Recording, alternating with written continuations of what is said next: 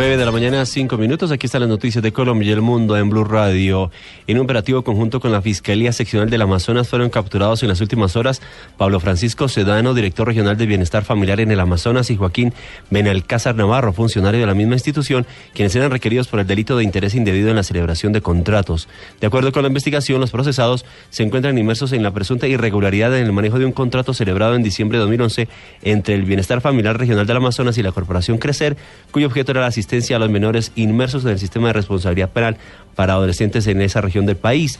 Entre las irregularidades detectadas durante la investigación se evidenció la falta de planificación y estudios previos, entre otros, además de que al inicio del contrato se obtuvo una ganancia del 75% equivalente a 456 millones de pesos porque se pagaron cupos utilizados y cupos no utilizados por parte de la administración, es decir, que se habría pagado por servicios a menores que no recibieron asistencia. Por ejemplo, el total de cupos contratados era de 90 y el total de requeridos fue de 6. Y el expresidente Álvaro Uribe asegura que el fiscal le ofreció beneficios a alias el chatarrero a cambio de acusar a sus hijos. Los detalles, Daniela Morales. Hola, buenos días. Hace pocos minutos el expresidente y senador Álvaro Uribe Vélez arremetió nuevamente contra el fiscal general de la Nación. Aseguró a través de su cuenta en Twitter, ayer hablaron mis hijos. Me aborda otro abogado que presenció a fiscal ofrecer beneficios a Arias, alias Chatarrero, a cambio de acusar a mis hijos. Recordemos que en los últimos días el expresidente Álvaro Uribe Vélez aseguró que la captura de su hermano Santiago Uribe Vélez fue un movimiento de fichas del gobierno nacional. Daniela Morales, Blue Radio.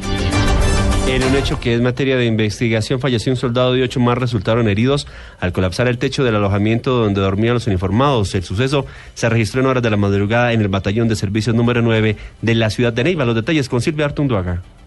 Aproximadamente a la una de la mañana de hoy, cuando el techo del alojamiento al parecer colapsó como consecuencia de las constantes lluvias de los últimos días, un soldado de 19 años de edad falleció y ocho más resultaron heridos. Así lo confirmó a Blue Radio el coronel Marino Valencia, comandante de la novena brigada. Madrugada del día de hoy, producto pues de estas fuertes lluvias que están cayendo en los últimos días, sucede un accidente en uno de los alojamientos donde se cae la estructura del techo sobre estos soldados que se encontraban durmiendo y producto de esto, pues lamentablemente muere nuestro soldado Adolfo Ikira Petevi. De la misma manera salen unos heridos, los cuales son atendidos en el hospital regional y en el dispensario de la novena brigada. El alto oficial indicó que en las próximas horas arribarán a la ciudad de Neiva un equipo de ingenieros estructurales quienes serán los encargados de determinar las causas de la falla registrada. En Neiva, Silvia Lorena Artunduaga, Blue Radio.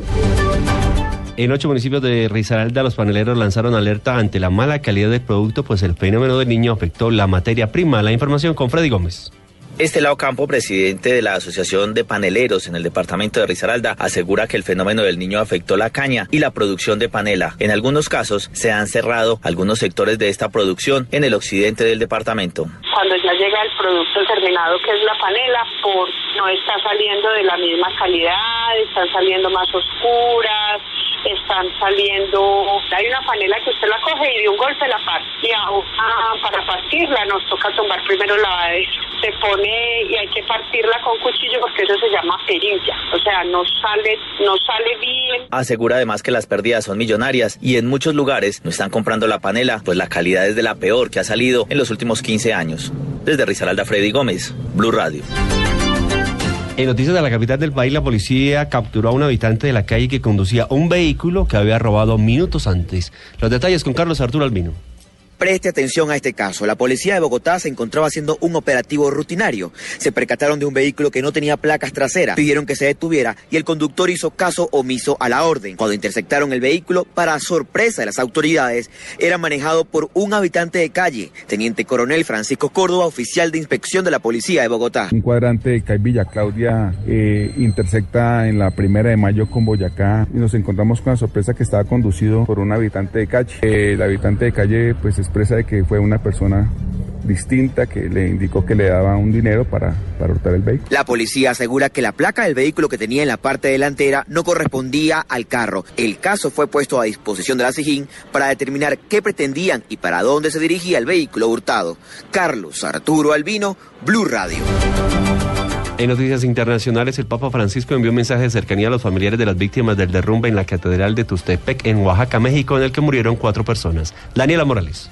Hola, buenos días. El Papa Francisco envió hoy un mensaje para expresar su pesar y cercanía a los familiares de las víctimas del derrumbe durante la reconstrucción de la Catedral de Tuxtepec en México, en el que murieron al menos cuatro personas. El Santo Padre ofreció sufragios por el eterno descanso de los fallecidos y pidió además en este mensaje que su sentido pésame sea trasladado y transmitido a los familiares que hoy lloran la separación inesperada de sus seres queridos así como su cercanía a los heridos y afectados por el trágico suceso. Daniela Morales, Blue Radio.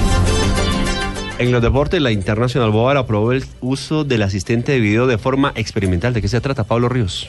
Oscar, buenos días. Esto es de manera experimental, como usted lo dice, y bajo ciertas condiciones se utilizaría a partir de la próxima temporada y durante al menos dos años, aunque la idea es que se, se empiece a implementar durante la Copa América. Esto consiste en la revisión por video de las jugadas de polémicas en el fútbol, como por ejemplo el balón cuando ingresó o no, que pasó la línea, aunque esto ya se está implementando las decisiones polémicas de penalti, las tarjetas rojas y también cuando el, árbitro se equivoca en la amonestación de algún futbolista. Hay alguien por video que le indica al árbitro cómo es la situación. El árbitro puede detener el partido, mirar el video, revisarlo o simplemente guiarse por lo que le dicen a través del auricular y así tomar una decisión. Como decía, esto podría ser implementado a partir de la Copa América. Y por otro lado, a esta hora sigue jugando el Arsenal de Ospina, que cae 2 a 1 frente al Tottenham. El arquero colombiano es titular.